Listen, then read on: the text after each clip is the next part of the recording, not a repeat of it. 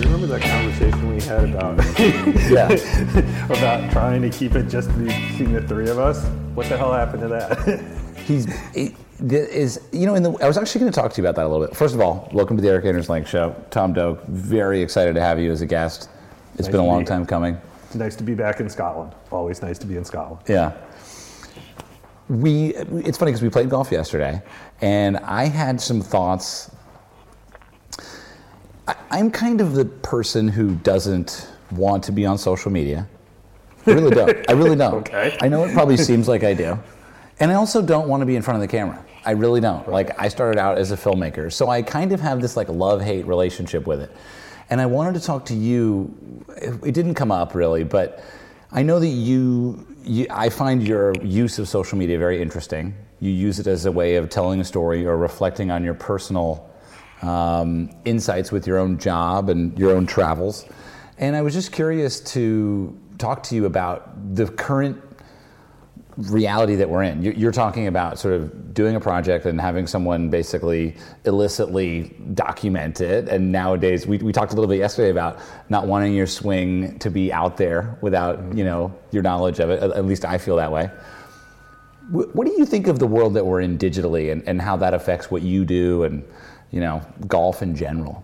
Well, you know, I wasn't on social media at all until a couple years ago, and all the younger people that work for me sort of insisted that I do something because I was really falling behind. And I was like, you know, I always thought it was my kids' generation, and I would stay out of that. And and and it still probably has.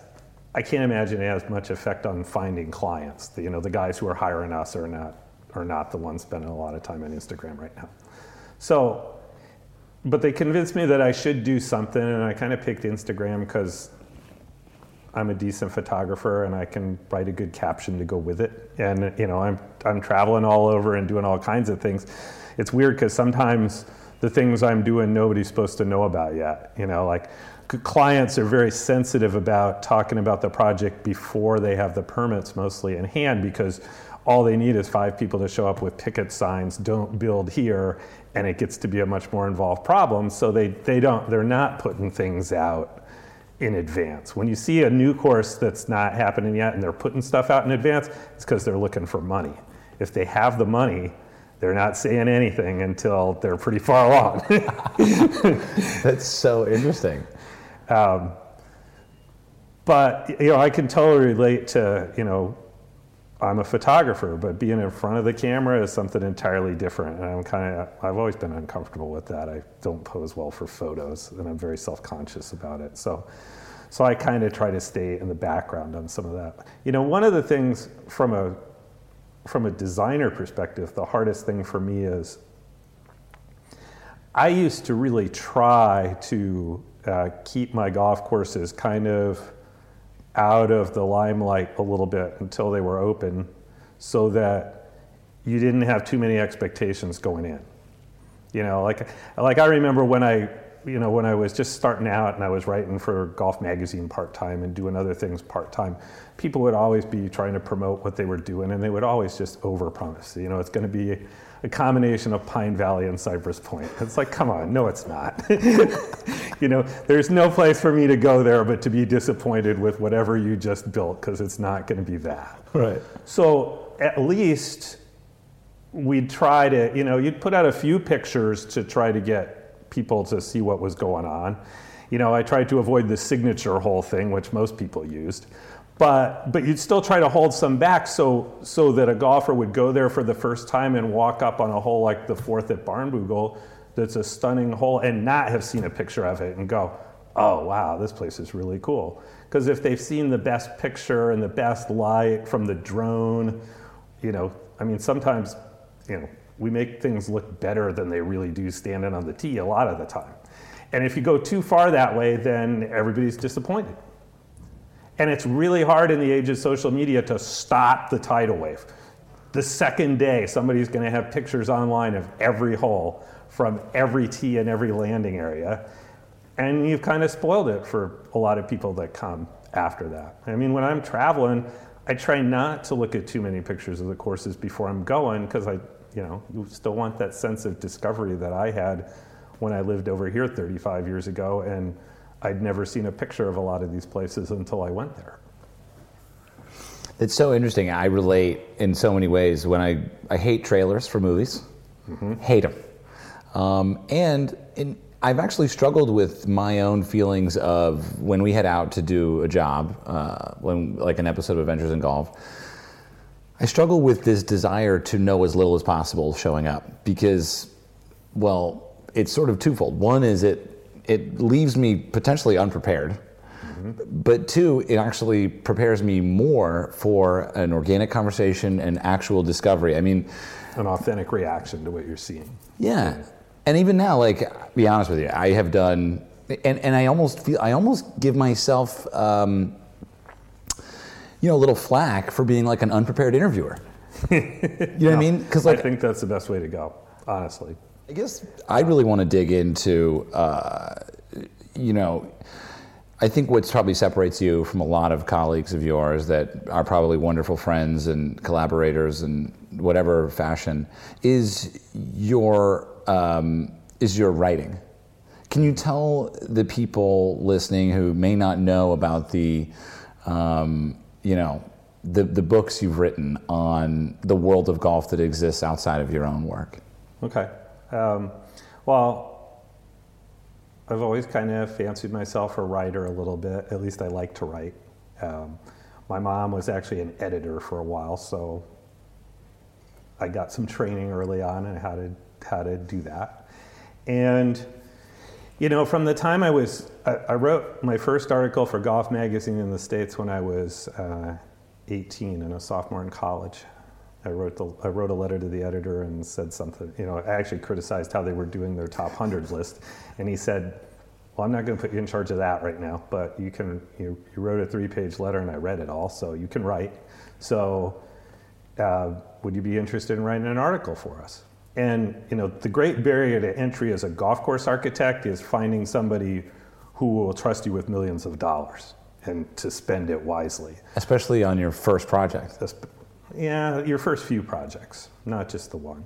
But there is no barrier to entry like that in writing. If you can write, nobody really pays attention to the byline. They don't know anything about how old you are or anything else. So I was writing feature articles for Golf Magazine when I was 20, 21 years old. And they, they put me in charge of the top 100 list when I was like 23. Because it didn't matter. Nobody was, nobody was analyzing that or pointing out, you're crazy to let that kid do that. Um, that was great for me. You know, it helped me get a lot of connections in the golf business and meet all the writers and you know the, all the people that were on the panel. And um, it's you know it's it's really helped even through to today as far as dealing with the media and understanding how the media works. Um, When you say understanding how the media works, what does that mean? oh, um, I'm not sure how much we should say. I You know, mean- so much of what so out. much of what you read now is paid content, Yeah. even though it doesn't say so.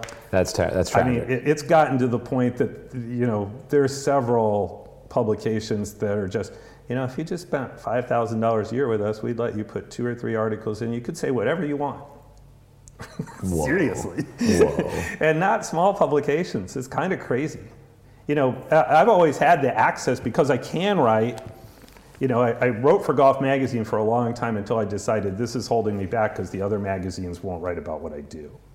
They are competitive with each other. Right. So at some point I dropped that and didn't write for a few years, and now I'm kind of a free agent. You know, if I if I want to write something, I can call the editors of most publications, and they're all too happy to have me write something. So it's, it's worked out really well.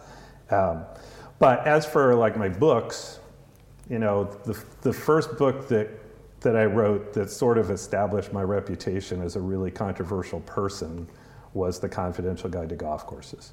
The first version of it was 40 copies that I gave away to people that had helped me travel and see all these places because they all you know they all knew okay this kid that slept on our couch now he's seen 500 courses and you know and I was only like I'm trying to think how old I was when I wrote that book the first version I was like 26 or 27 Wait, and when did you design and build your first golf course? uh, I was working on High Point, my first golf course, right at the same time. It was kind of, I started doing it, no, I actually started doing it before I started High Point, and then when I was halfway through, I got the job, and then I finished the book kind of in the winter between seasons because we were working in northern Michigan and there wasn't anything to do. Sure. But I just, you know, I printed it on a dot matrix printer, copied it, and sent it off to 40 people. And the 40 people were, you know, some fairly important people in the golf business, a lot of them. So, you know, they talked it up a lot. And it, it was kind of this cult thing, you know, that I didn't really anticipate. But because I was writing it for friends, I was just dead honest. All it was was like one paragraph reviews of every golf course that I'd ever seen. And the main purpose was do you want to go there or not? What's different about that that would make you want to go there? Or, you know, or is it overrated and not? So I said a lot of famous places were overrated. What, And- what particular tidbit gave you the most amount of uh, blowback? Oh, geez, I don't know. You know, one of the reasons that, well, the, the thing that's the most controversial is the fact that I gave every golf course a score from zero to 10 on my scale. and the reason I did it originally wasn't to set up this system, it was so, so I could write the less positive things about a place like Pebble Beach or Augusta and still say it's still a 9 out of 10. Don't take this the wrong way. It's just these are the things that that aren't so great about it. Right. Uh, but This is the important take. yes, but you know everybody focused on the number. so, and you know a lot of people use my what I what I named the Doak scale to rate golf courses. There's a lot of people that use that when they travel now, and it's kind of scary, you know.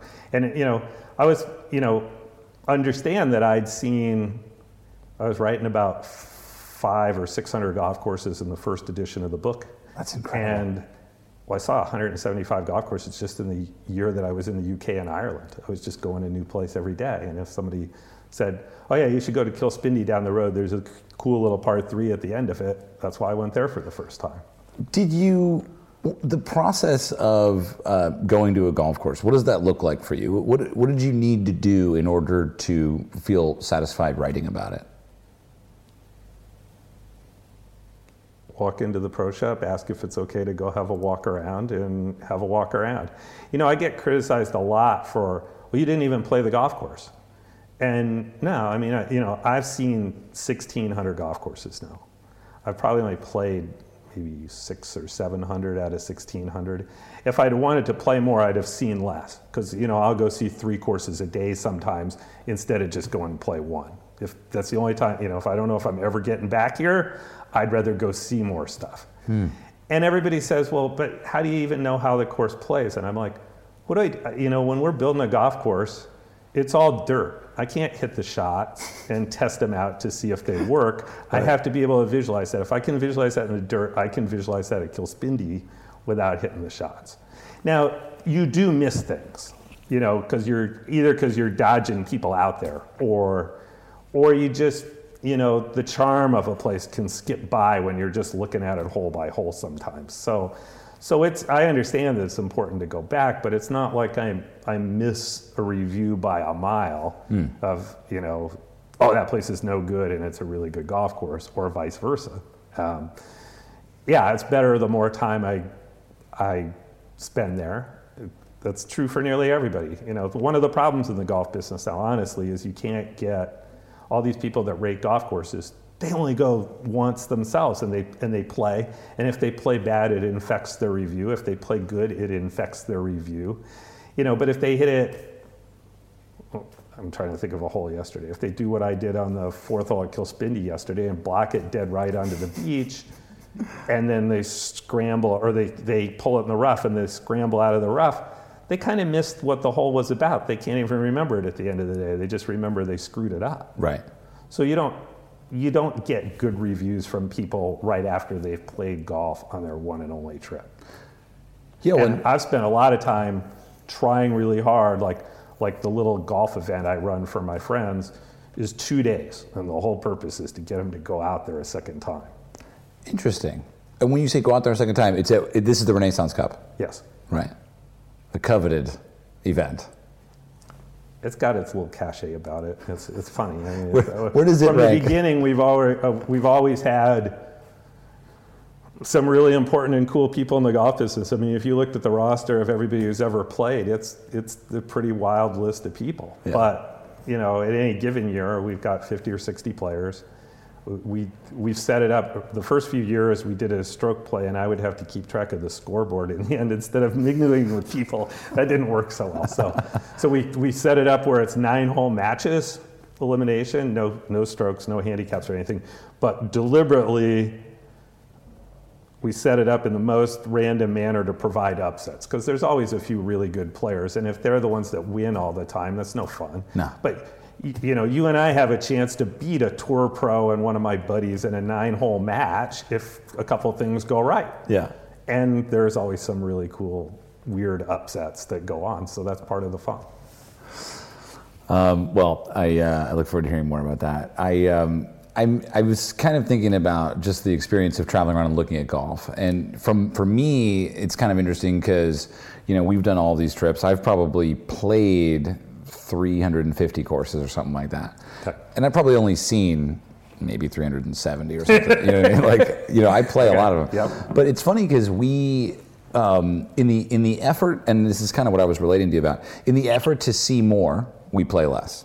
So, like on the day that we played, uh, we played Murcar and Cruden Bay on the same day, and you know we couldn't play all of Murcar because we had to travel and get up to Cruden Bay, and so it was kind of like it's a really difficult way of living, right? Because you basically say, well, I'd rather have uh, you know less of less of one thing and more of everything, and maybe be able to learn more in general rather than learn more specifically about something. And I think that that's sort of one of those difficult parts of like the job in some sense where you're sort of that's a trade-off. It is. There's always trade-offs. And you know, somebody asked me a few years ago, "Well, how many courses have you actually played more than a handful of times?" And you know, I thought. So I sat down and tried to come up with you know the number of golf courses I'd actually played ten times, and it was a fairly small list. And I, when I when I made the list, I was almost embarrassed to tell them where it was Like it was all the 25. best golf courses. Well, Oh, they were was- not the best. No, they were. They, I mean, other than the, the little public course, Sterling Farms, that I grew up on, and the Cornell University course, I think those are the only two that weren't any, you know, weren't anything special that I played a bunch of times. But other than that, it was like Pine Valley and Merion and St. Andrews and Dornoch and Ballybunion and Pinehurst Number Two. It's the places that I, I keep learning from when I go back Right. you know, if, if I've been there three times and it's not a really, really good golf course, it's kind of like, okay, I've seen most of this. I don't need to come back here much anymore. I'd rather go see something different. But, but those places, you know, it's like I've been to Australia 20 times in my life. I've never been to Melbourne and not gone out and walked around Royal Melbourne while I was there. Just, you know, even if I was working down on the peninsula and all I had time to do was stop on the way down and just spend an hour walking around, I would do it. In, in that hour walking around, you're not looking for anything in particular other than time to observe. time to observe and you know you just you lose this you know the scale of features is so important to golf and you, you that's the kind of stuff that you lose track of when you've been out on a construction site for a while is like how big do i have to make that little contour so it's going to make a difference and Whoa. you know how big are these bunkers really and it's funny now some of it you can you know like i can i can go remember a lot of stuff on google earth you can actually measure things that you never used to be able to do Whoa. so there's some shortcuts there now but what you can't get is 3d You can't get elevation. right you, Yeah. you, you can get general elevation but you can't get it in good enough resolution to help what you're really doing i mean that's the part the 3D part is the most important part of golf course design, and it's the part that, you know, frankly, even a lot of the tour players who do design, they're not good at golf course architecture because they're not good at the 3D part. Sure. They think in 2D. They think, how far do I carry it? How wide should this be? You know, when the, when when it's convex, they just want to make that flat instead of saying, okay, we could just leave it convex. We just have to make it a little wider because the ball's going to roll out that way. Right. It's, it's really exciting to talk to you and meet you because there are a few people that I feel like uh, we. Ha- I, I feel like in some ways we probably have very little in common, but in some ways I feel like we have more in common than almost anybody else in the golf industry. Yeah, we've traveled to the further corners a little bit more than other people. And I'm doing more of that just in the last three years because I'm trying to update the confidential guide. And most of the impetus for doing it is to kind of push myself to go the places I haven't gone yet. I, it's it's almost like you know I, I get asked I'm sure a lot of the same questions you do that are unanswerable or uninteresting or just yeah I don't know but but I'm just I don't even like I don't it's like I don't even know quite what to ask you aside from like why do you do you do you recognize why you do it because I know it's not easy and I know that people probably think it's glamorous or whatever but at the end of the day like it's really difficult, especially to the places you're going to, even more so. Yeah. Um, I mean, honestly, I feel a lot of responsibility to give back. I mean, I grew up on a public golf course in Connecticut, and I didn't know anybody in the golf business, and my family wasn't connected at all. Everywhere I've gotten was by writing letters to people and having them help me from the time I was 17 years old. And you know, when I by the time I was 21 and making my trip, you know, I got that scholarship to spend a year in the UK traveling around because Pete Dye and Ben Crenshaw and Herbert Warren Wind and Deane Beman all wrote letters of recommendation for me. And that's because I, you know, I'd been trading letters with them back and forth, trying to understand, you know, it's like, what do I need to do to do what I do? You know, I've had all the help in the world from a lot of pretty important people in golf, some of whom are really famous, some of whom are not famous at all. You know, kind of a lot of people, you know, I stopped by and saw Archie Baird yesterday, one of the great golf collectors. And, you know, Archie's 93 or 94 now and pretty bad health. And, you know, that, but that, there's a whole generation of guys like that that spent time with me and, you know, just the way they treated golf and interacted with golf you know, I sort of under, you know, I've learned how important it was to them and kind of why. You know, so it's my responsibility to have an internship program and try to train young people to do what I do. And it's okay when I go to Kenya for a week in the Kenyan Golf Association instead of showing me the cool parts of Kenya and the game parks and all that. They're taking me to every little golf course, like, what can we do to help this place? Even though architecturally it's, there's nothing you can do to help this place. but you know, you know, someplace like that was, uh, you know, it was cool to be in a place that golf carts have not infected yet. Um, Kenyans are outdoors people and runners by nature. You know, running is the most popular sport in Kenya. Football's probably second, and golf might be third. They actually have a lot of golf courses, and they they walk. There was, there was one golf course there that somebody built as part of a housing development. So the typical development deal with, you know, long green to tee walks to get around where all the houses were.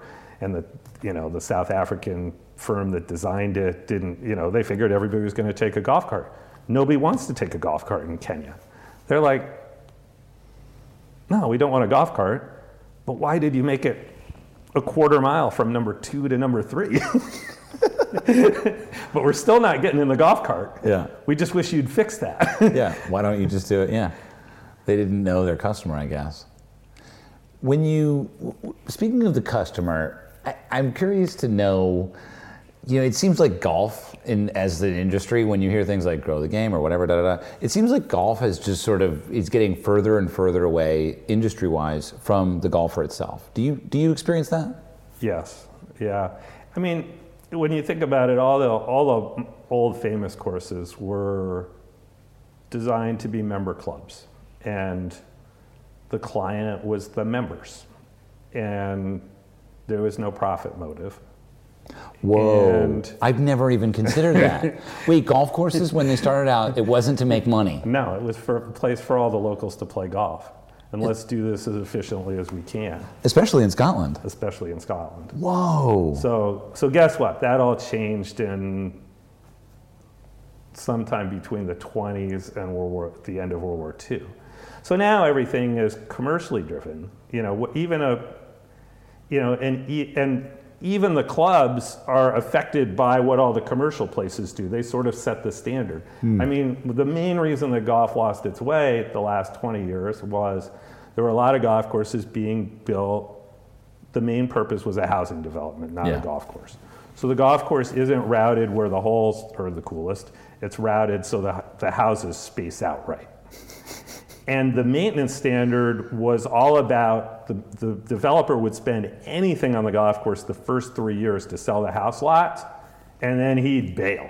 Literally, but financially sell. No, sometimes, you know, yes, he's selling the house lots. Once the developer sold all the house lots, he turned the golf course over to the members, and they were on the hook for the maintenance costs. Right. And, you know, the, the level of maintenance that they put into golf courses and the standard that was expected was unsustainable for a, for a real operation.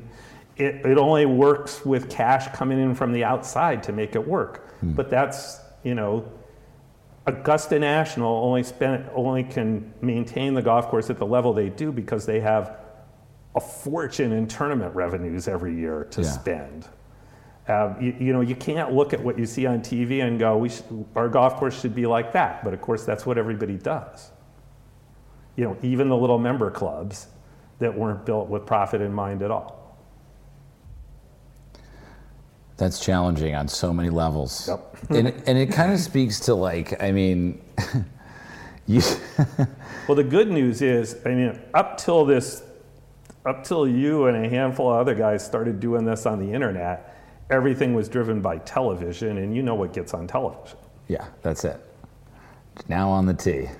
It's the Pro Tour, and so every golf course has to be 7,400 yards long, and, and everything, you know, it has to be flawless looking on TV and bright green, and and you know, okay, we'll put blue dye in the ponds because they're looking a little muddy right now, and whatever it takes to make it look good on TV, because you know, and the you know the host courses all support that, Yeah. and all. You know, what, whatever it takes to make it look good on TV, this is free advertising for us. We better make it look good on TV. But now, at least there is some other stuff. My, you know, Yeah. my kids' generation, they don't watch TV, No. so they're not going to get infected by that. They'll learn about golf from you. That's a good thing. I appreciate that. Um, if if uh, you you talk about the one time experience, is that your that's your idea? Am I right? Oh, no, not really. Um, well, as I said, I'd rather people come back twice. but, but I mean, what I'm saying yes, is- the you know the Renaissance Club is a private club developed by a bunch of Americans, and I always wondered how they would ever thread the politics to have a tournament here when it's one of the only courses in Scotland you can't get on as a visitor. It was easier to get on Muirfield than it was to get on the Renaissance Club. and you know, and the Scots in general are not. You know, most of these courses are public. Right. You know, St Andrews and Carnoustie are munis, but but all the little clubs they're happy to take the visitor money because that's that just makes it less for the members to pay. Right. That's the whole idea. Um, here, it wasn't that way at all, and they're trying to sell expensive memberships, and you can't. How can you sell an expensive membership to a guy if you just let somebody else, if you just let his buddy pay, play for a hundred bucks? Yeah. So you have to keep the veneer of it being exclusive. But as part of this deal for the Scottish Open, they've agreed to let visitors come under certain conditions, and you know, basically, you can come play, you can't come back. So you have to be a member if you want to play it more than once or twice, maybe. Right. Um, but that, you know, it'll be, I think it'll be better for the club revenue wise too. But more importantly, you know, the Scots have always looked at this as being behind the gate and you can't get in, and a bunch of Americans pff, dismiss that. Now people get to see the golf course, and it won't be this this thing that's trying to be special, and it just they'll come and see the golf course and see what they really think of it, you know, and I'm happy for that. Hey, Sklar Brothers here, Randy and Jason, and we have a couple of podcasts. If you you know them or you don't know them, check them out. We do View from the Cheap Seats, which is sports and comedy, and we have a podcast called Dumb People Town, where we break down stupid behavior done by stupid people in this stupid world of ours. It is hilarious. Check them both out, and now check out this podcast. I, I was under the impression that one time experience also existed at Tara Iti and other places. It does. You know, uh, Sandhills has that. Okay. You know, they they were kind of the first course in America that I know of to try that as, you know, their members are there. They have a big membership, but it's a national membership. Their members don't get there that often, so they, you know, in the shoulder seasons, if the place isn't booked up, you can just write a letter and they'll let you come stay and play for a day or two. Um, but you can only do it once, and they really do keep track. Whoa. Um, Tara Iti did the same thing. They they um, it, Rick got that idea from Sandhills basically, but he thought, you know, when I talked to him the first time, he didn't even have a business model for the thing. He, he was thinking about just making it private for himself and him and his friends playing golf. And I was like, don't do that. You, you know, you, for one thing, you'll get tired of spending eight hundred thousand or a million dollars a year maintaining it you know, and paying the bills yourself, even if you if, even if you do have all the money in the world, that you know that that will just grind on you because that's not, you didn't get all the money in the world by doing businesses like that. Yeah. Um, and the business model he came up with is it's the best of both worlds. It's a it's a really special private club, and there's not many people around. But he also gets the amount of play he wants from the overseas visitors who are making their once in a lifetime trip to New Zealand, which is really, you know, most of the people that play Kauri Cliffs and Cape Kidnappers and Jack's Point are, you know, once in a lifetime visitors. So, you know, Rick's getting just as much business out of them as those other resorts do, except it's extra special because they're getting to do it at a club that's Yeah. that's really kind of a different feel and a different setting. Yeah. And and he's come up with a great membership over time too. I mean, you know, the key the key to that place is it's close enough to Auckland, where all the money is in New Zealand, that they can actually make it work for some New Zealanders. Um, you know, New Zealand's it's the most beautiful place in the world. It's a pretty small economy. It's very hard for a modern. It's very hard to build a modern golf course and pay for it with the amount that people are willing to pay to play golf in New Zealand. Just New Zealand's just like Scotland. Most of the clubs are small little things. It costs like 500 bucks a year to be a member. Yeah. And you you know you can't build a 20 million dollar project and make 500 dollars a year from members and have that work. Yeah. Unless you're just willing to write off the whole cost of having built it, and and even then it's pretty hard to make the numbers work. You know, it, Tara Iti was um, a wonderful experience for me. I was uh, adequately unprepared, which was enjoyable. Um, it had a very long driveway, which gave me a lot of time to think, in, in, in, in a metaphorical way, speaking as well.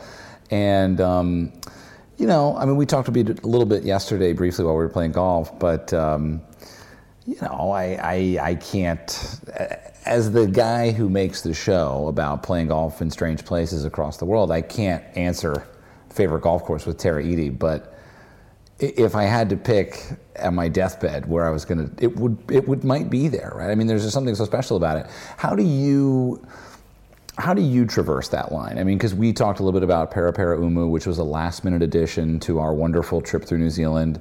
Um, you know, Titirangi is a great example of like uh, kind of worse for wear, wonderfully historical, unique, community oriented. Um, you know, I mean, it's just sort of different strokes for different folks. But Right. how do you, how do you, uh, you know, you talked about service already once, and so maybe I could bring it back to that and and look at. Well, at the end of the day, I don't really care about the service at all. For me, it's about the golf holes.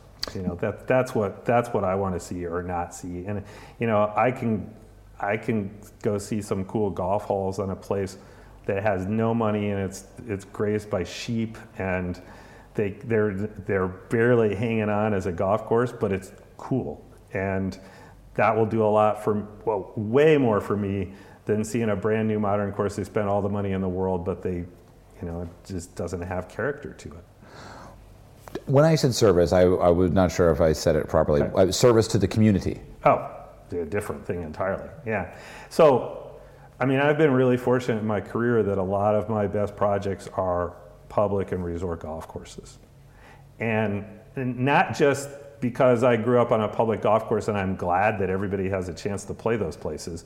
But also, you know, honestly, you know, Bandon Dunes and Cape Kidnappers and Barnbougle get all the free advertising in the world because they're beautiful places that the readers can go see. Yeah. So they get a ton of free publicity, and there's always pictures of those courses in the magazines. You know, when you win the best new course of the year by Golf Digest or whoever, that's kind of a one-shot deal. But building two courses at Bandon Dunes is like winning that award every year because they just they keep doing features on the place and they keep promoting the place. Uh, so that's been terrific for my career. You know, I've done a f- few private clubs that I think are some of my best work that just don't get the same level of press and attention at all because they're private, and I understand that.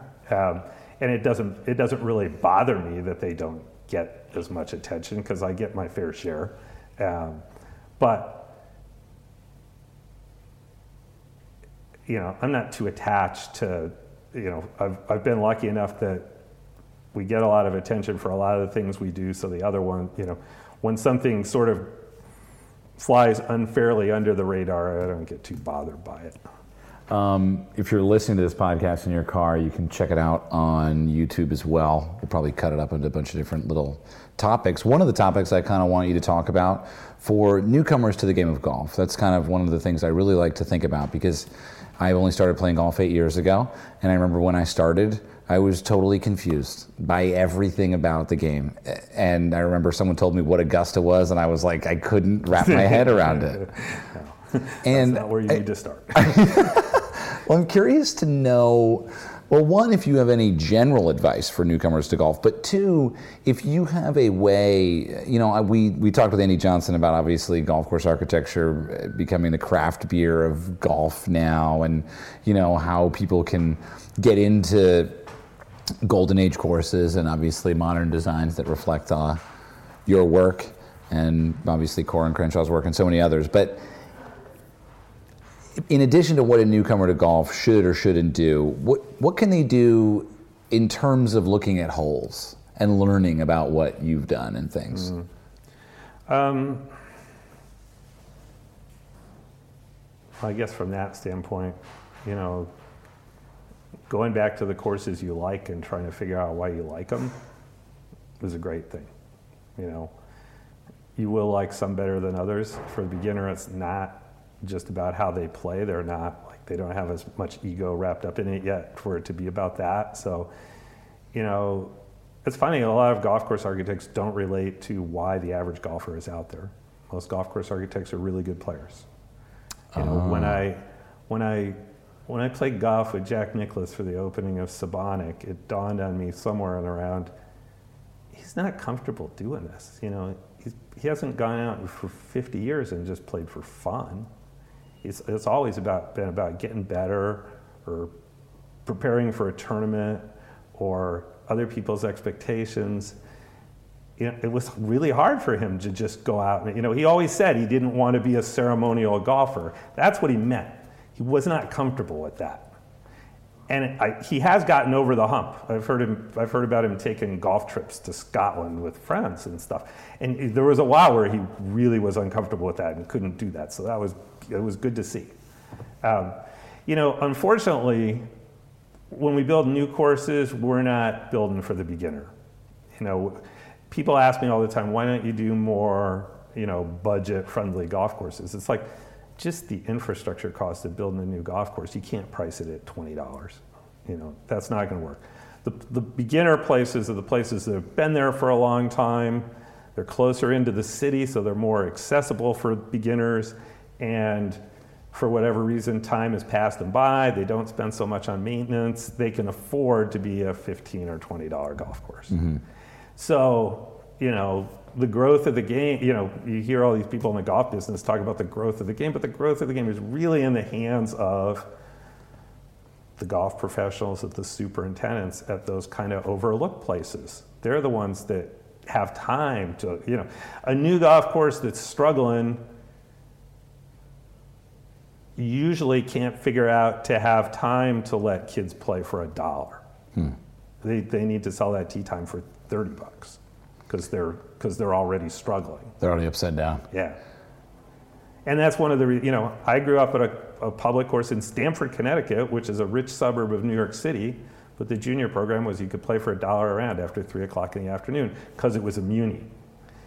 You know, munis are this in this odd limbo in the golf business because most of the people that develop golf courses don't like it's it's unfair competition to them. Right. So the whole golf business disses on munis and tries to drive them down and tries to get them all handed off to you know the big Kemper. the big golf ma- maintenance organizations and golf operators where they'll fall in line a little more with all the other places that you know so they'll really be in the golf business instead of in the hands of a community that has entirely different perspective on what they ought to be doing I didn't realize that munis are scrutinized by their competitors. oh yeah I didn't have any idea. I thought they were universally loved for their, uh, you know, except by the people that make money in the golf business. Ex- they hate it, and they're they're always, and they're they're always bitching about it, what bad shape they're in, and you know what, you know, just talking them down. I mean, that's nothing more than talking down the competition. Really, is what it's about. Right. You know, somebody's somebody called me the other day. There's you know there's a there's a project in uh, East Potomac Park in D.C. is a place that originally it was a Walter Travis design. and It was actually a reversible golf course, which is one of my interests. So, and a, uh, a friend of ours, one of the young guys that worked for me for a while, is from D.C., Mike McCartan, and he's been, he wrote his college thesis on that golf course and how it used to be reversible, and he, you know, he's he's trying to figure out a way to raise some money to fix it up again, and. Um, you know, it's right next to the Jefferson Memorial. It's part of the DC park system. I mean, the red tape involved with getting permission and raising money to do something like that just going to be incredibly complicated. God bless him for trying.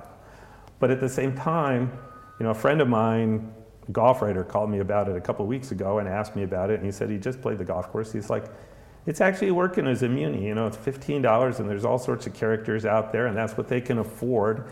It's, he said it's not in good shape, but they don't need it to be. You know, why do they want to turn it into something else? And he had a point. You know, you need those places too, and the golf business just looks past that. Yeah. You know, n- no, you know, we got to look at it as a way to turn it into something else and make money off it. Yeah. Or, or it's, if, it, might even, it might not even be about making money, but I know in my experience, I look at Rancho Park in LA and I'm like, this place could be amazing. Yep. It could host, George Thomas Golf Course. Yeah. Should be a pretty good golf course. yeah, but the place has like just burned out areas all over the place. It's crowded. Uh, there's a par three course next door that's closed on Saturdays. I don't know. It's like, but uh, yeah, I mean, it, it's it's it's sort of interesting. You're totally right. Like it's like just let it be. Just let it be messed up because where would I have go- I, where would I have gone to play? I didn't want to pay anymore. I couldn't. When I started, I didn't. I, I could only play Twilight. I had like you know. and I still relate, you know, everybody, nobody in the golf business ever pays to play golf. So we kind of Yeah. lose track of how much we're asking other people to pay to play golf. Yeah. It, it's insane how much we're asking people to play golf in a lot of places. You know, you know, I get grief from friends and people that don't think about the golf business side of it a lot. That you know, Bandon Dunes cost three hundred dollars in the summer, and you know, first you can say, well, Pebble Beach costs five hundred. You know, there's Bandon Dunes is absolutely full of golfers, so there's obviously enough people willing to pay three hundred dollars. That's and uh, that's why they're doing it. Um, you know, and some people think it should all be altruistic and you know they should just lower the price to barely making money. But like we said, that's not you know it's all profit motive now. Yeah. So, you know, some clients are more uh, open than others to turning off the till for a while and letting people play for less, or lowering the rates in the off season so that people can people that want to get there have a time of year where they can afford to. Um, but you know, they're still trying to make it work. And like I said, new courses are not the place for the beginners to go for the most part. You know, there's plenty of affordable golf courses for people to start on. The one other thing I would say, one of my favorite ways to play golf that nobody in America does is foursomes. And some of your listeners probably may know what that is. I'm sure they don't. Think, when most hear the term foursome, they think four ball, four guys playing their own ball. A real foursome is two teams of two playing alternate shots. You hit the drive, I hit the second shot. You hopefully hit a putt instead of a bunker shot for the third shot, which is part of the fun of the game. It's like, you know, your partner can get you in real trouble. But for beginners, it's good because if you go out and play with somebody who's half decent, you know, when you miss a shot, it's their problem they when it up. you if you whiff it's their problem you don't have to stand there and keep whiffing right. you know you don't have to flail around in the bunker all day to get out um, it really helps and it goes faster Yeah. because there's only two balls in play so it doesn't take forever and that's the, the whole thing that makes it hard for beginners is you know the group behind them staring at them when they're playing bad right. you know, because they're already nervous and flustered and not playing very good and a little upset. And then the thought that they're holding somebody up at the same time really makes them just want to run away from the damn game. Right. And if you know, if if you foursomes is the only way I've seen that you can kind of keep them on pace with everybody else, and not get too you know not be score focused so much. Only focus on having hit some good shots. And yet nobody in the states wants to promote that at all. Zero. Zero. Literally, people don't even know what it is. Right. Um, and over here, they do it like at Muirfield next door. You know, the game is play four ball in the morning, go in and have a lunch and drink too much, and come out in the afternoon and play foursomes. And foursomes at Muirfield go, it takes like two and a half hours maybe to play 18 holes because the holes kind of go back and forth. So, so a lot of times, you know, our partners go back to the tee, we go out in the fairway, they hit their tee shot, it rolls to a stop, we're standing right there, boom, we hit it on. By the time they get to where their tee shot was, the ball's on the green already. and you just walk and chat with guys the whole way around. You have plenty of time to talk to the one guy, you know, you don't talk to your teammates so much. Right. You talk to the other, you, you know, your opposite who's hitting the same shots you are. Right. Hitting the tee shots on the odd holes or the even holes. You get to chat with them a lot. We should set up an event like that. Um, I'm curious to know if you had, uh, if someone reached out to you and said, "Look, I got a speaking engagement. Uh, we're going to do a live stream. You're going to talk to everybody in the golf industry. You've got 30 minutes. What are you going to talk about?" Everybody, not just golf industry, but golfers. Just everyone can can tune in live, and you know it's going to be a varied and broad audience. Right. Um, well, a lot of my feeling for golf and philosophy of golf comes back to that year I spent over here and how golf is invented is a really simple, natural, affordable game. And it's just about getting outdoors and having a good walk and doing something while you're doing it. And you can take the dog with you. Dog's even happier, he gets a longer walk that way. And you know, it's it's all tailored to be affordable for the people in the community so everybody can afford to play. The reason it worked, the two reasons it took off in Scotland were number one, they had a lot of land that they couldn't grow crops on very well, but they could graze animals on, so the grass was short and you could find a golf ball and hit it again. It, you know, the courses were maintained for virtually nothing. You know, you just kept the animals grazing it all the time and it worked. And then number two, the days are really long in the summer. So people, working people had time to play after work. I had never considered that. It's like till 10:30 at night here right now. And you know, they want it to go fast because a lot of them do play at six, seven in the evening. It has to go fast. So they play match play and they play foursomes and they play 50, 400 yard golf courses. That's fine. That's better. Um, you know, and in America and most of the rest of the world, you know, the game has strayed so far from that. And, you know, I figured the rest of my career is like trying to give some of that back. That, you know, I'm at least in a position now where, you know, I can stick my neck out and try to build a 6,200 yard par 68 golf course and have everybody ask me, why the hell are you doing that? You have all the land you need. Why wouldn't you make it longer like everything else? You, know, that's not the point. The point is I can build something that, that's really good and that everybody will have to admit, yeah, that was a lot of fun. and it was only 6,200 yards. What you? I want to see the Tom Doak uh, uh, uh, management company. I want to see you like make the rules. you know what I mean? Think about it. Like, it'd be, you you would make mandatory foursomes on uh, you know weekdays. Well, in, in Britain, it's called a two-ball club. Two-ball there's, club. There's only a few of them, but uh, Brancaster, Royal West Norfolk is one. Rye is another. I think New Zealand Golf Club down near London is another. But you can't play a four-ball. If you can, four of you can go if you're playing foursomes, or you can play in twosomes, but no four balls clogging up the golf course. That's the rule. And it's you know they, they don't they don't get a lot of overseas visitors because overseas visitors come in groups of four and eight, and they're like, we can't do that. They need you to shoot a 79. Yeah, we can't we can't post a score that way. And it's like, okay, then don't come. We don't care. no, no problem. so you don't hear a lot about those places, but it, it's it's a great way to play golf. I I get sad because I just think that um, there's no way to fix that. You know, we got what 30,000 courses in the world, 18,000 in America. How are you going to turn that around? There's no, there's no way. I, I just don't see it being possible.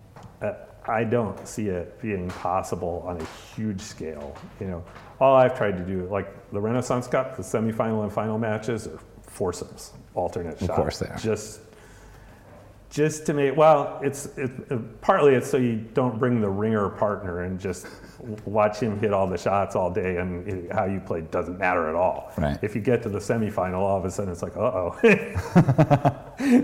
I got to play now.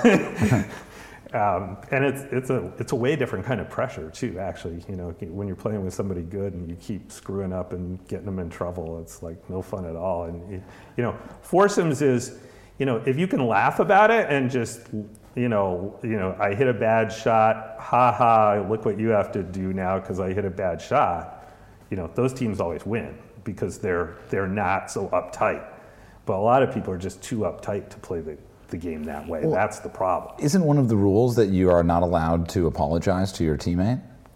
Well, that's that's a rule for people that, that have played the. It's not a rule rule, but it's it's conventional wisdom for people that like to play foursomes. It's like you know you can't if you if you're apologizing for your bad shots, we're we're gonna play like hell. we're just gonna get mad at each other, right. and that's not gonna work very well. Um, what do you, uh, you've had a lot of time to think about golf.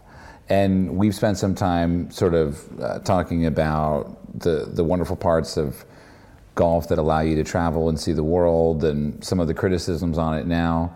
But zoom out as a golfer, and even before maybe you sort of drew a golf course in your head or on paper, mm-hmm. what had golf given you that sort of set you up to spend your life around in and around the game? Um, to me, the appeal of golf, you know, I was I was always like a really competitive kid, and I loved being outdoors, and I loved sports of any kind. But I was a small, skinny kid, so I wasn't like a great athlete. I just loved being out there. Um, and you know, when I got to past about 12 years old, you know, it started being hard to pursue a lot of the sports that I loved because you had to get too many people together, and you, you, know, you couldn't get enough people to field a baseball team and play baseball anymore. You know, tennis, you only need one other guy, but he has to be almost exactly the same skill level as you. Otherwise, one of you just mops the court with the other one, and it's no fun. Golf was like the one sport that you could go, you know, you could you could play against an opponent you can play against the golf course and the, the elements. You can just play against yourself and you know what your expectations are. And that's you know, it appeals to perfectionist people because it's so damn hard. You know, it's like there's nothing, there's nothing stopping you from doing it, but it's really hard to keep doing it. Wait, that's interesting. You just said it appeals to perfectionist people because it's so damn hard. So are you saying, in a sense, that the perfect scenario for a perfectionist is something that they can't make It's perfect? impossible. Absolutely. They want to be dissatisfied? Yeah, you know how many go- you know how many good golfers are like the most upset people. You know, it's like they shot 71 and they're still obsessed about the putt they missed on number 12. Yeah. it should have been 70. It should have. I, you know, I know I know a lot of good players that are like they get upset when they get a good bounce cuz cuz they feel like they didn't deserve it and that could have been their opponent getting a good bounce that he didn't deserve and that would really piss them off. Yeah. But they couldn't show it as much then, so they, they complain about it for when it happens to them. That's fascinating. Uh, but yeah, I mean, you know, so many ex pro athletes play golf, and that's why, because it's really frustrating and challenging to them. They're, they were, they're great athletes, but it's still, you know, it's so much in your head. You know, you know, you're not reacting. You know, like, I mean, I watch sports on TV all the time. You know, I, was, I mean, we're not far removed from basketball season. You're watching guys make 30 foot shots running over the top of a six foot 10 guy with his jumping in their face, nothing but net. You know, they have the physics of that are crazy, but it's inst- it, gets to instinct level. Right. In golf, it's hard to, it's harder to use that because the ball is still. There's no opponent making you do stuff. You have to pull the trigger yourself, and you know you're just trying to relax and be consistent, and that's not an easy thing to do. Yeah. You talked about your mentors. Um, I liked hearing those names. Uh, for those who don't know, um, Pete Dye, obviously, maybe the most well known of the three, um, innovative architect, changed a lot, taught you a lot. Pete and Alice both. Alice, know. too, his wife. Yeah, Alice was, you know, they were both great players. They both were like Indiana amateur champions, and, you know, they could still, they were still shooting in the 70s and their 80s. Um, Right. You know, and Alice was, she was the supportive wife, but she was also another opinion on what Pete was building. And she, w- the very first job I worked on him for, uh, and I was on the crew for like 60 days in the summer, and Pete Dye was there at 6:30 in the morning with the crew, probably 45 days out of 60. Well, That's how into it he was. It was the only thing he was working on at the time. He was a worker, and impressed that on me from an early age. Uh, but Alice would come out two or three times a week at lunchtime and kind of catch up with what had been built since the last time she saw it and offer her opinion on that could be harder or that could be easy that's too hard. And she was like the governor you know Pete, pete's famous for building places like the tpc at sawgrass that are so hard. But he built them that hard because that was for tour pros and he understood completely how good tour pros were. And if you wanted to show how good they really were you had to give them challenges that looked like you can't do it. Right. and they, they'll still do it 80 90% of the time. They just don't you know. When when that 80 or 90% of the time only adds up to 75 because the golf course is so hard that bothers them and they bitch about it and it gets on TV but you know Pete really felt like that was the only thing that you could do to a good player that wouldn't affect the you know that wouldn't affect the average player even more right. you know, anything you do to make a hole hard, you surround the green with water, the extreme example. You know, you're making it hard for everybody, but you're making it way harder for the bad players. Yeah. And you can't, that's the, the, the whole, the whole art of golf course architecture is you're trying to make it challenging for the good players and playable for the bad players. Yeah. And if you do the the the thing that you can't do is make it fair. Like the further offline you go, the harder the next shot is. It's impossible. That will wipe out all the beginners like in a, a matter of days.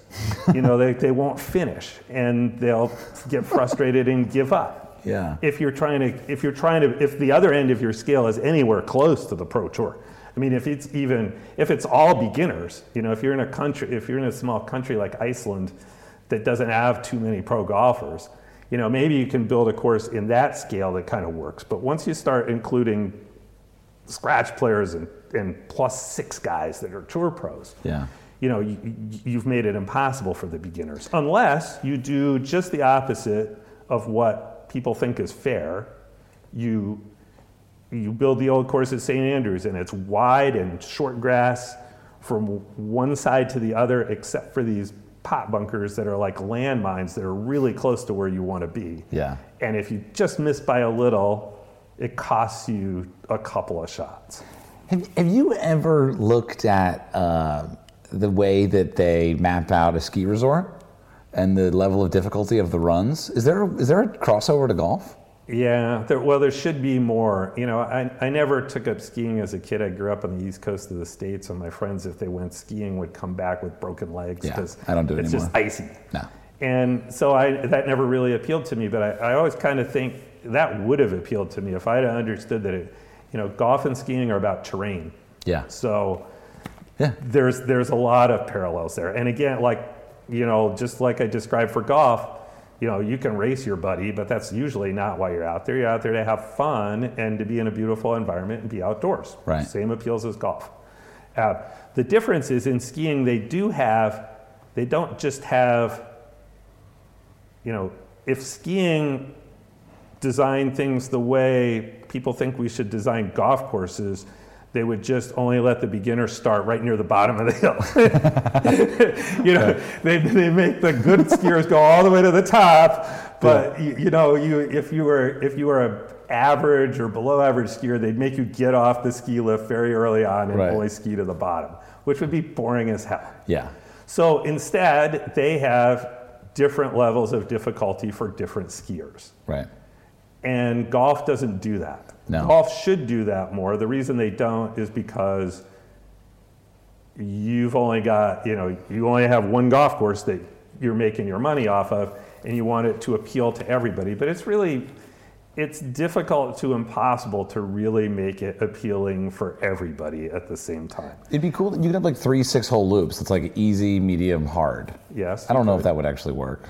I don't know that yeah. yeah I mean It'd be an expensive experiment, like everything in golf. Yeah. I've thought about it a lot and would, you know, how can I do things differently? Mostly, you know, the irony is we're here and they're about to play a tournament on my course, but, you know, I got where I am by dismissing that part of the golf business. Right. I'm not building for that. The you advanced know. players. Yeah, Pete, eh, they're going to hire Pete Dye and Jack Nicklaus to design those courses, so I don't. I shouldn't try to get those. I'm building courses for resorts and for you know public courses for towns that you know it's the golfers that want to be there, and they're not plus six handicaps. Right. Um, and it takes a lot of the pressure off what you do. You know, the greens don't have to be super fast all the time, so they can have more undulation in them without it getting stupid. Right.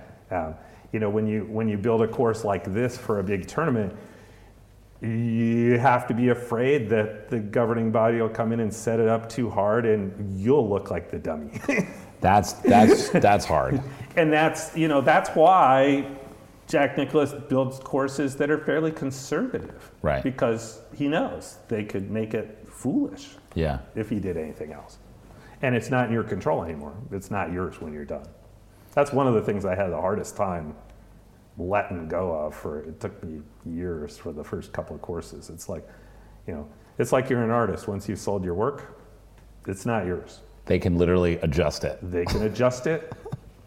You know, they can listen to you or not listen to you is how you think they should be doing things.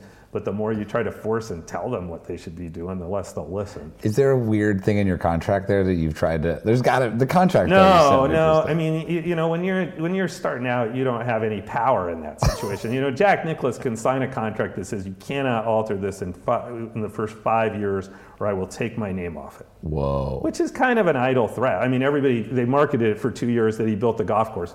They want they wanted this hole is just way too hard and they need to fix it. A is he really going to tell him no? And B, if he if he tells him no and I'm taking my name off it, everybody knows he designed it already anyway. so it's, it's, it's kind of an idle threat on some level. But you know, he's trying to maintain control as much as he can Sure. because it's his name, and everybody presumes that everything that goes on out there is that's the way Jack wanted it. Right. So he wants to have that level of control. But but real but realistically, if I'm a client, I'm not signing that. sure. And if, if I'm a client of any other golf course architect who doesn't have that much power, I'm, I'm really not signing that. No. Well, I couldn't imagine. Uh, I mean, no. I guess some people edit my videos. I don't get control there. I guess it just depends on how much you're getting paid. that's That's interesting. I never thought of that. So um, the next mentor you talked about was Deane Beman, and I had the chance to interview him. One of the first interviews I ever did in golf. Really? And yeah, and, and at the time I didn't really know much about anything, and I remember just being really inspired by this person. Um, can you talk a little bit about him? Yeah, I mean, he was commissioner of the tour for about 10 or 15 years after he stopped, right after he stopped being an active player. You know, he was only in his late 30s or early 40s when he took the job as commissioner. And he had always been a really short hitter who had to grind his way around the golf course as a contemporary of Jack Nicklaus, hitting the ball 50 yards past him and trying to compete with that. But, you know, so he really felt for those kind of players too. And he wanted to make sure when they developed the TPC at Sawgrass, which was really his idea, and he's the one who hired Mr. Dye to do it, that the golf course worked for all different levels of players, even tour players. That there that there are level different levels of tour players. We you know we think of them, they're all great players, but they Right. have different games and different strengths and weaknesses. And you you certainly when you when you stereotype what a tour player can do, you're thinking about the long hitting guys, and you're if you're building to that, you're building that to the detriment of some of the other guys. Right. Beman didn't want that. He also he was totally on board. He's the one who told Mr. Dye, you know, I don't want this golf course to be. I want it to be controversial. I want it to be hard for them. I want to see them sweat on live Interesting. TV which the players did not understand. They were not very happy with it when they first saw it because I mean those first couple of years of that event were really controversial. You're talking about the origin of the players in TPC Sawgrass. Yes. Being the first. the first TPC event, course. the first event, the first tournament they had there was 1982 when I was a senior in college and I just worked for Pete Dye for one summer. Actually, I went there on my spring break, my senior year of college, to watch that tournament, and I basically hung out with Mr. Dye for three days and listened to him deal with the media. Uh, watched him go, watch people play the golf course and try to assess for himself whether it was working the way he wanted to or not, in spite of all the criticism, which he, you know, we would watch three or four groups play a hole and you'd see guys try to hit recovery shots from different places around the greens to varying degrees of success, which was the idea. You know, it was really hard to get up and down if you missed it over there to the right. It was okay if you missed it to the other places. That's a that's a part of golf course architecture most people don't think about. But Yeah. that's that's probably more important than am I on the right side of the fairway or not. Right. Uh, you know, there's places, you know, on a tough golf course, there's places where even a great player has a really hard time getting up and down. And they know not to miss there. They, they take that out of play. Yeah. Um, I'm aiming 20 feet below and left of the hole. And they think about it in positive terms. I'm aiming 20 feet below and left of the hole, not I cannot be over the back of the screen on the right, Right. because because then you will do that and you'll be in trouble. Yeah. Um, but the commissioner was, you know, when I first wrote him, he was, I was like, just looking for advice, and his advice, like everyone else in the golf business in 1980, was work for Pete Dye. He's the only one who's really inv- a. He's involved in building his courses as well as just drawing it and handing it to somebody. So there's a chance to work for him. You know, there's a construction crew that has to go on here, and they all thought he was the one guy doing innovative stuff and you know putting out a consistently good product and i listened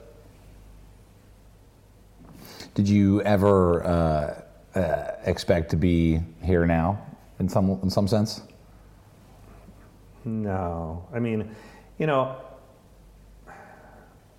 I'm a smart person, so I thought I can do this job. I can I could be good at this. Um, it was a great it was great when I did my first couple of courses and I found out, oh yeah, I can, actually can be good at this. You know, it's because you don't know. You, you, know, you really don't know when you're starting out. Can I design something that's interesting and can I get it built for a budget? And you, you, you have to succeed or fail. And you, you know, that's the thing. You keep getting better at that part over time. It's just mm. practice. You know, there's a lot of, you know, there's a million people with ideas on how to design golf courses.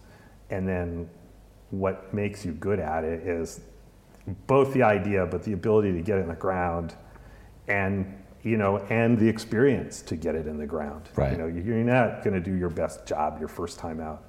It's funny, you know, because a lot of a lot of the backstories of famous courses, Pine Valley, uh, Merion, or you know, this amateur guy that designed one course in his life, and it's it's the greatest golf course. And you know, now I'm in the business, I'm like, well, okay, yeah, that amateur guy that built Pine Valley, he was he was like golfing buddies and friends with Tillinghast and George Thomas and all these other guys who helped him.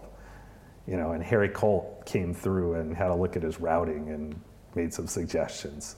And so the story is like what people want to tell you. You know, there was a lot of experience there at Pine Valley too. Um, but um, you know, when you when you asked your question, I thought, you know, I remember living in Scotland in 1982 and 1983 and thinking, well, I'll never build a golf course here.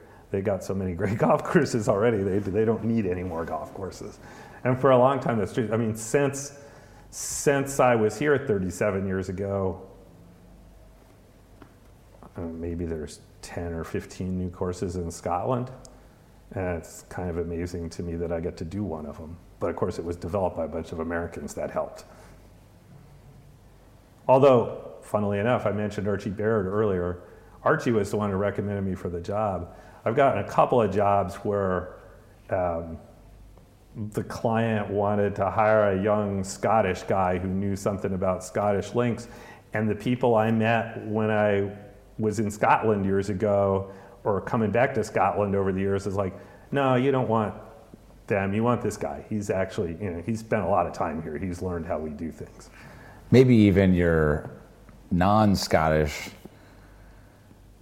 teachings maybe even gave you more of a highlighted version of what Scotland has given to the world as far as golf.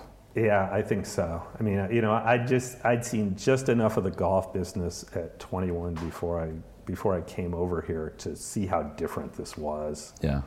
But I hadn't, you know, a lot of architects, when they finally come here after they've been working in the business for a while, they just dismiss so many things as that's not the way we do things now.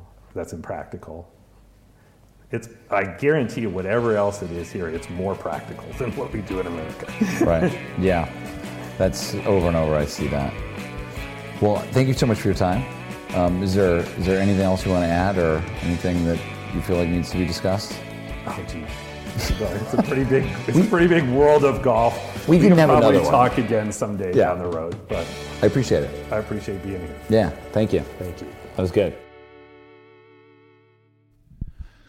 All right, folks. Precision Pro. One advantage that low handicap golfers have that has nothing to do with the mechanics of their swing. It's that they approach every shot with all the right information. The more informed you are, the better your decision making process is before you even swang that club. I rely on Precision Pro rangefinders to give me the precise information as I make my way through 18 holes, sometimes 36, MJ. I've carried several of their rangefinders around the world with me, and they've all been easy to use, incredibly fast, and most importantly, it gives me the exact yardage so I can choose the right club. You know, you need those two things. It's a relationship, folks. You can't just hit the same club on every shot, and you can't just hit the same yardage. All golfers need a rangefinder that they can trust. And I'm telling you that my boys over there in Cincinnati, I trust them.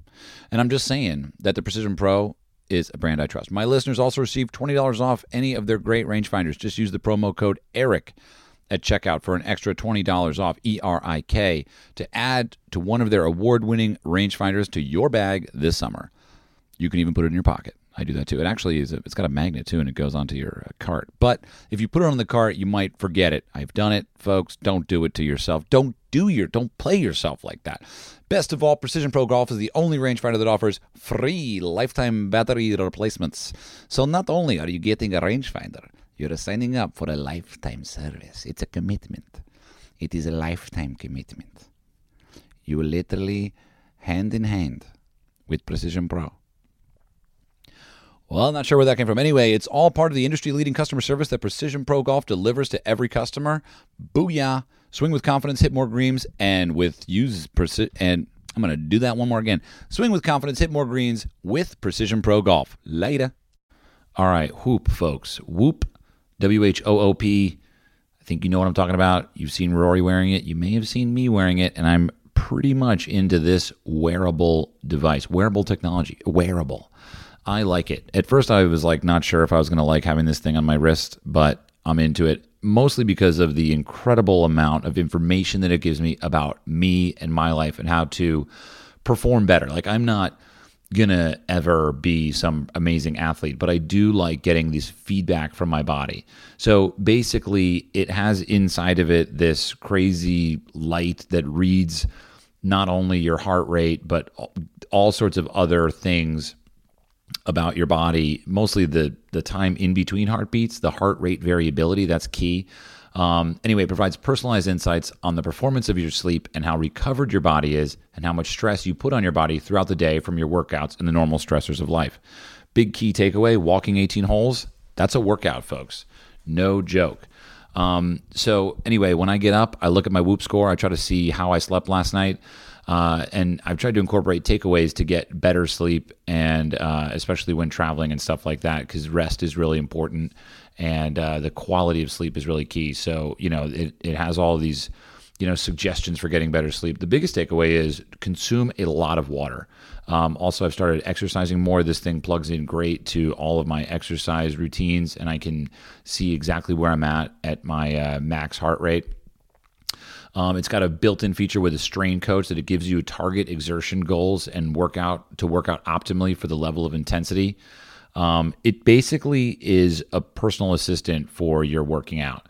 Um, and folks, big deal for you guys. They're offering 15% if you use the code EAL at checkout. That's 15% off WHOOP.com and enter EAL at checkout to get your discount. Sleep better, recover faster, and train smarter. Optimize your performance with Whoop. Uh, it's got custom tailors to your body. It takes like a like a little bit of time to get to know you, and then it knows you, and it's fun because I've got a lot of friends that use it, and we talk about it. I'm like, yo, what was your sleep score last night, bro? And basically, it's how early did you go to bed and how early did you wake up and did you get distracted while sleeping. Um, it tracks all four stages of your sleep slow, wave, REM, light, and when you wake up. And it can tell you how much sleep you've actually gotten down to the minute. So it's like the first thing I do when I wake up is I just check it and I'm like, yo, what, how did we do last night? And I can tell, I can notice the difference now. And it's kind of like that awareness wasn't really there before using the Whoop strap.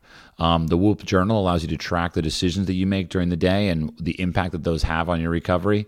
And basically, guys, Whoop can help anyone perform better, whether it's preparing for a golf match, yo yeah, race, meeting, etc. Whoop can help plan out your day and make smarter lifestyle decisions to help you feel better than ever. And I can say I have definitely improved in a lot of areas there whether even now when I walk 18 like I feel better you know what I mean? And I think part of that is you're just focusing on your body's performance and this is the tool that gives you the insight to do that. So please go check it out. Support the people that support us.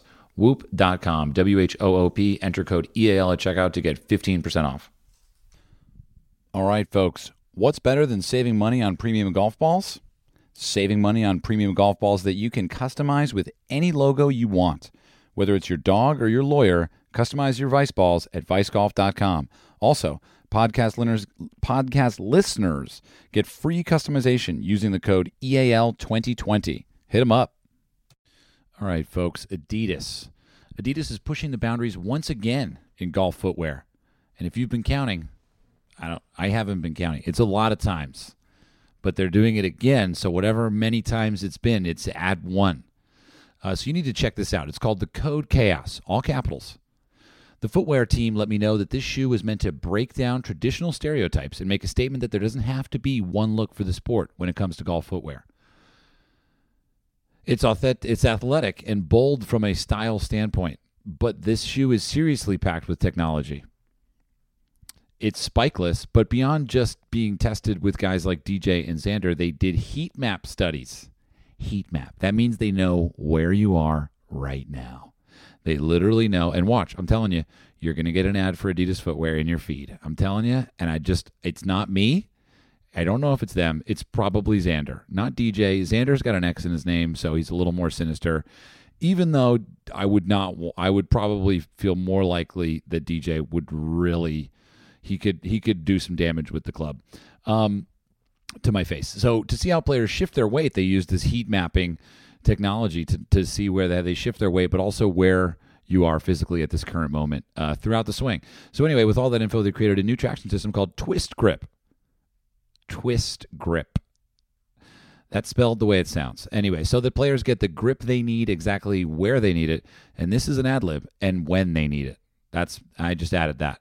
Uh, it's waterproof. Waterproof is key. Let's get let's get honest, folks. If you want a waterproof shoe, unless you live in the desert, you can wear sandals or moccasins. But for everybody else, you need the waterproof shoe. So hit up the code chaos. It's waterproof, lightweight, and obviously has the boost cushioning, which we all love. There's even a high top boa version, which I'm not sure I'm man enough to rock, but Jon Rahm is.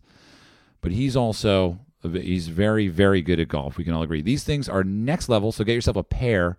Head over to adidas.com slash code chaos. Spelled the way it sounds. Although the CH in chaos is sounds more like a K. So it's C O D E C H A O S. And shop the styles and follow Adidas Golf on Instagram and Twitter for all the latest news from Les Trois Stripes. That's three stripes, folks. All right, one more ad read. I'll probably do another one after this. Jones Sports Co, folks. If you want the bag that I rock, it's the Jones Sports bag. They got the Players Series. They got the original. What are the other? What's the other models they got? The stand bags. We're pulling it up in the studio, folks. But here's the thing, Jones. If you haven't seen the video on YouTube yet, please check it out. We went up there, visited with them. We designed a lot of cool stuff. We're going to be designing more stuff.